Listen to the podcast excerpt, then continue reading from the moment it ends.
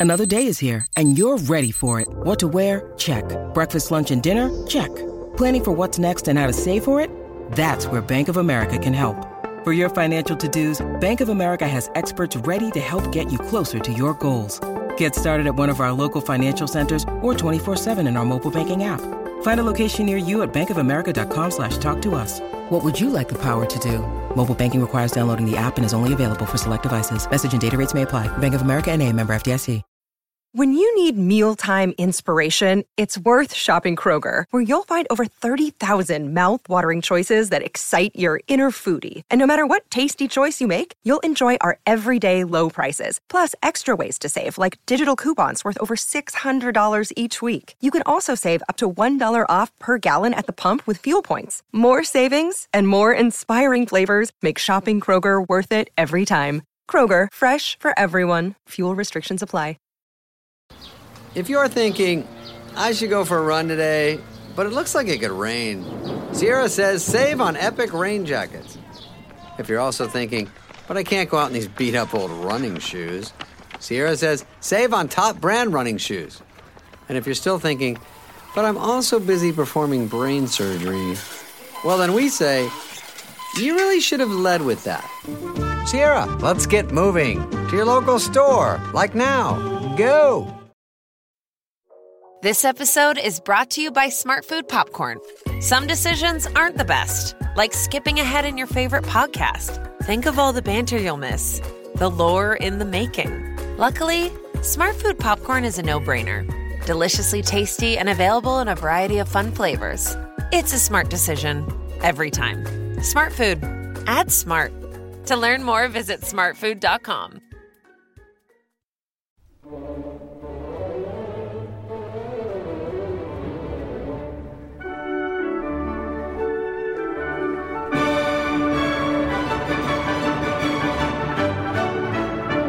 Hello and welcome to Music to My Ears. In this episode, BBC Music Magazine's editor Oliver Condy met up with organist and choirmaster Anna Lapwood at Llandaff Cathedral in Cardiff. The evening before, just down the road at the Royal Welsh College of Music and Drama, Anna had been presenting the category finals of BBC Young Musician for BBC Four. We chatted about her musical loves and discoveries, from Strauss and Schubert to the Pulitzer Prize winning composer Caroline Shaw, as well as her work at Pembroke College, Cambridge, and as a presenter for both TV and of her show Classical Cambridgeshire on BBC Radio Cambridgeshire, which, since this interview, has sadly come to an end. We recorded this interview before lockdown, and do listen out for the beautiful choral piece Media Vita by Kerensa Briggs that features on a brand new album of choral works sung by the choir of Pembroke College, Cambridge, where Anna is currently music director. Do you get a chance to do many recitals? Because you're, I mean, being busy and all that.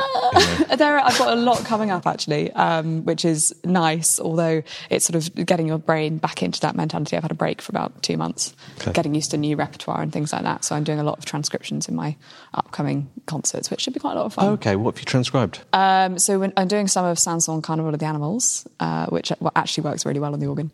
Not the whole thing, just little bits of it. Um, and then I've just finished transcribing the Four Sea interludes, which work beautifully. From Peter Grimes? Yes, from Peter Grimes, which are amazing. And we've just got permission from the Britten Estate to actually use them, which is always a relief when you've spent hours transcribing something.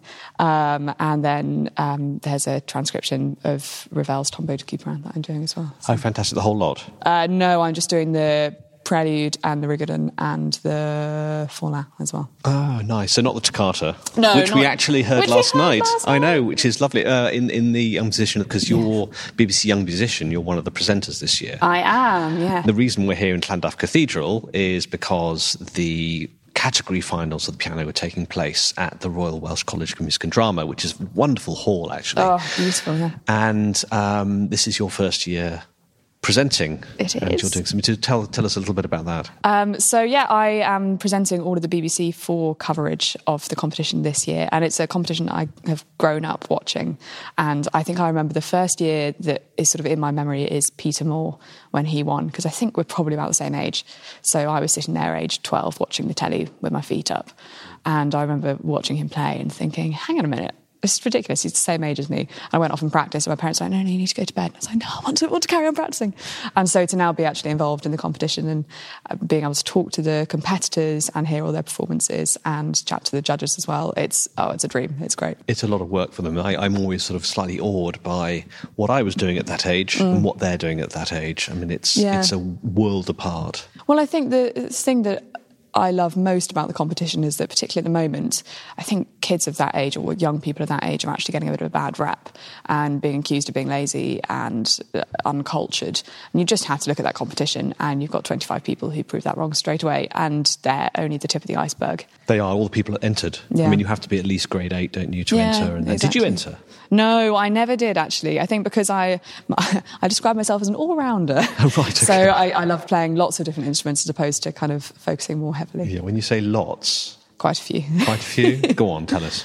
Um, oh gosh, this is where it gets. I, so I'm embarrassed to say that when I was at school, I didn't have many social skills and used to introduce myself as my name's Anna Lapwood and I play 20 instruments. Um, I did count six different kinds of recorder as different instruments, so I don't know if we can really say 20. So, did that mean you had many friends then? No. No. But that's okay. You know, the respect is exponential as you get older. You know, people- No, I did. I did have friends, but I think it was. I always say it was interesting growing up and being, I guess, very focused. That I knew I wanted to do music in some way, and I just spent all my free time in the music block and practicing, and that's what I wanted to do. Um, and yeah, I think it was. I'm glad I did because I don't think I'd be where I am now without it. Even though I'm not necessarily doing the instruments I was playing then, so I don't play the harp anymore. But I'm still glad I put all those years into it. Yeah, you must have had good support from family and from your school and Yeah, my family, my poor dad had to drive me around with my harp for four or five years. And the number of times we'd had to sort of see how quickly we could get the harp out of the car in a busy lane of traffic and things like that. It's quite fun. Mm-hmm. It forms memories, doesn't it? Yeah. So what I want to know is talking about sort of family life and early music education. Is what was the first piece of classical music that you really sort of fell in love with? Oh, that's a re- it's actually a really difficult question. I think, I mean, the first piece that I fell in love with to play, I think, was Debussy Clair de Lune, and I think it, the reason it means a lot to me is I remember learning it and thinking I knew how to play it when I was far too young, and then coming back to it uh, three or four years later when I'd actually lived a little bit more, and it meant something totally different to me. And so I think that piece has meant a lot to me over the years. Um, to listen to, it's Tchaikovsky's Romeo and Juliet. Um, again, I think I played it and in an orchestra and just fell in love with it. It was the first big orchestral piece I played. So you like all the stuff that tugs at the heartstrings? Oh, I'm such Yeah. a sentimental person. Yeah. Okay, and so you became an organist then. yeah, I know, right? I thought I'd counter it out. Well, you know.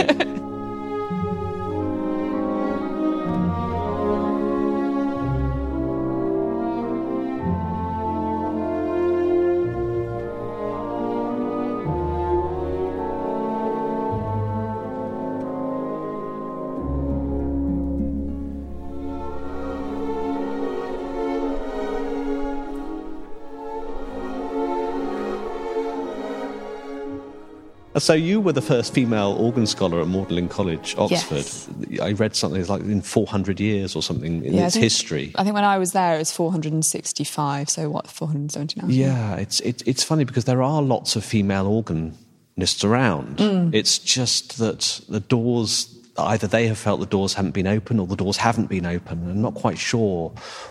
I think they are. Um, I, when I was applying, I remember being told that I couldn't apply to a core foundation because I was female, which was entirely incorrect. But you still listen to what someone says and assume it's true.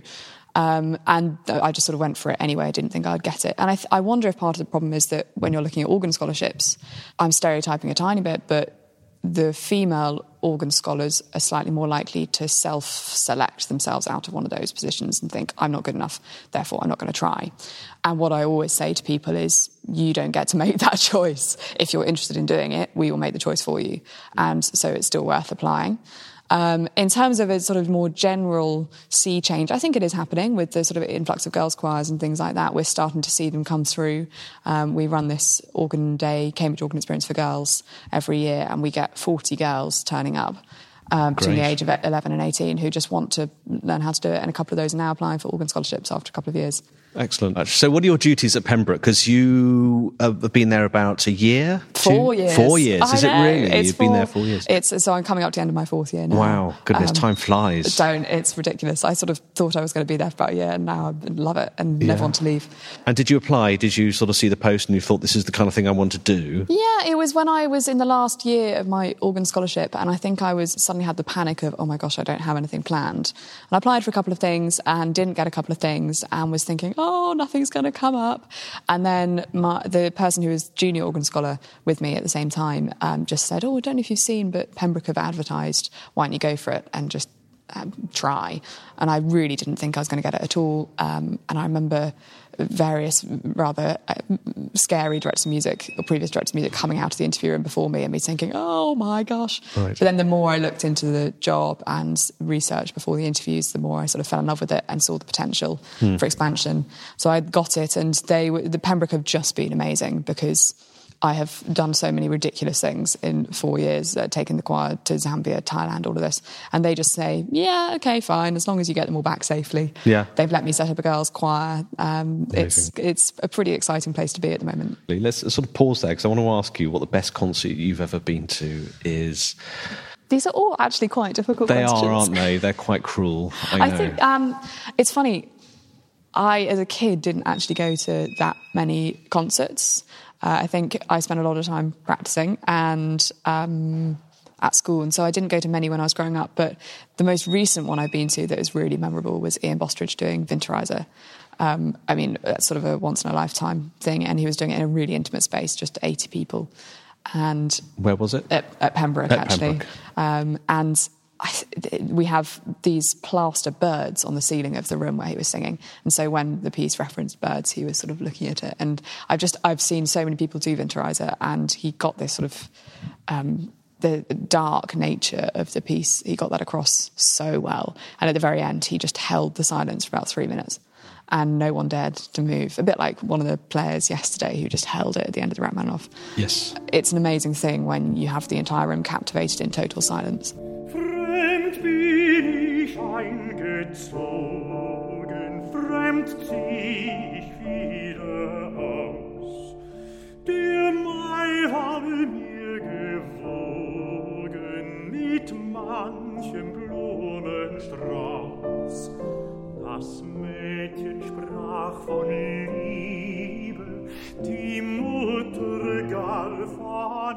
Obviously, singing in such a small room, his consonants are just amazing. It's like uh, uh, someone described it as the sound of ice cracking whenever he put a consonant down, because he would sort of, the vowel would tail off and then there'd suddenly be this at the end of it. And when you're in this tiny little room, that sort of goes straight to your heart almost. It's, yeah, it was an amazing thing. If you're enjoying the music so far, do head to this episode's Spotify playlist, where you can find complete performances of all the pieces discussed, as well as some bonus tracks. You'll find the link in the podcast description.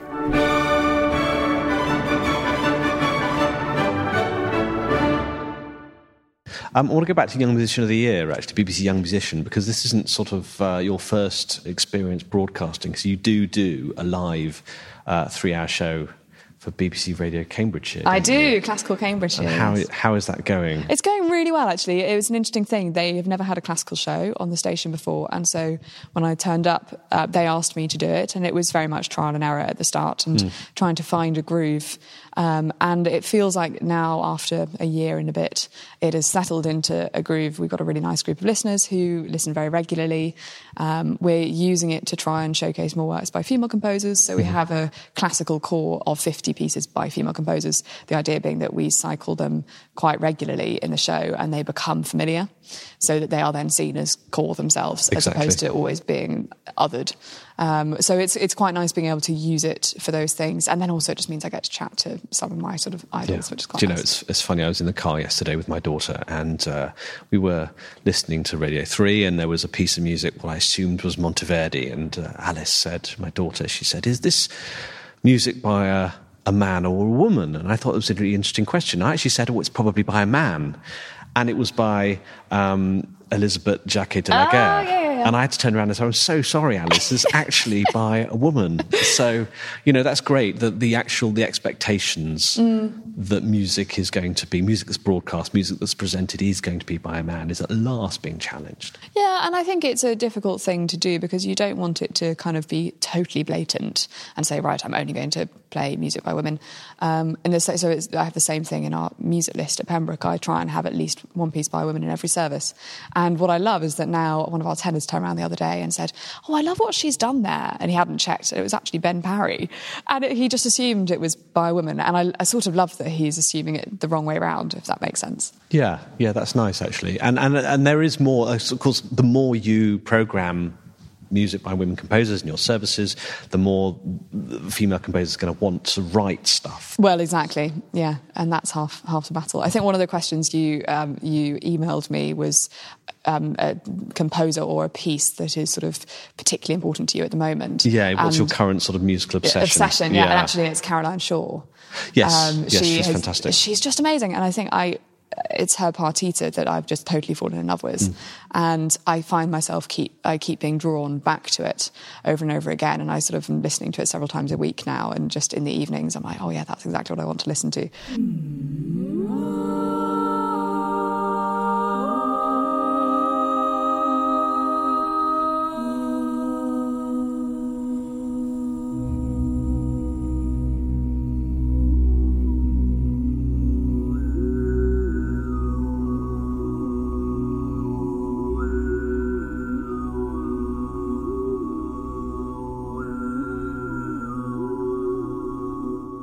And you're also going to be, um, well, you have recorded, is it Kerensa Briggs's Yes, Media Vita? Media Vita. So Kerensa being the daughter of David. Yeah. But obviously we shouldn't necessarily assume that, that well, I don't know. I mean, he's such a great musical talent. Oh, I mean, I do you think think I- that, I- can you see a musical gene in there? Can you see yeah, there's definite bits of harmony that uh, that you can see. I mean, he, he actually sent me a message last night saying she's got a couple of my chords in there. but so there are, there are definitely there are definite similarities. I don't know if you'd know notice them if you didn't know, but I mean it's the most exquisite piece of music. I basically, Kerensa and I were in touch anyway about other things, and I just said we're doing this recording, um, mostly sort of music for night time. I'm trying to put as much new contemporary music in there as possible. Do you have anything? And she sent me that, and I sort of I loved it straight away, but didn't know if the choir would sort of get into it. And they sang it through a couple of times, and just now they want to sing it non-stop.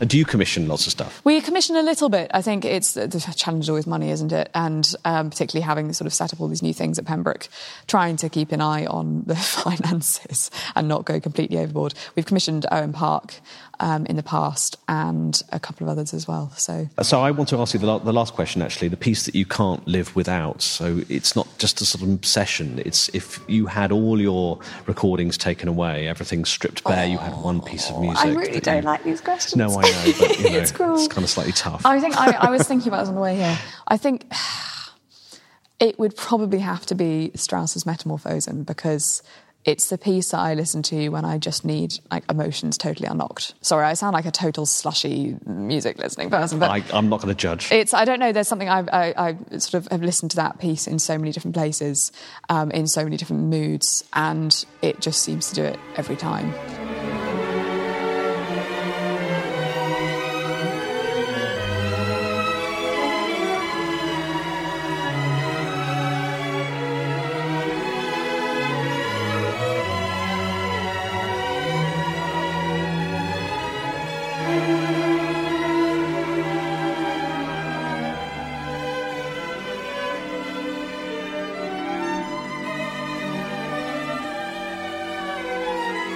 Back to the recording. Um, Yeah.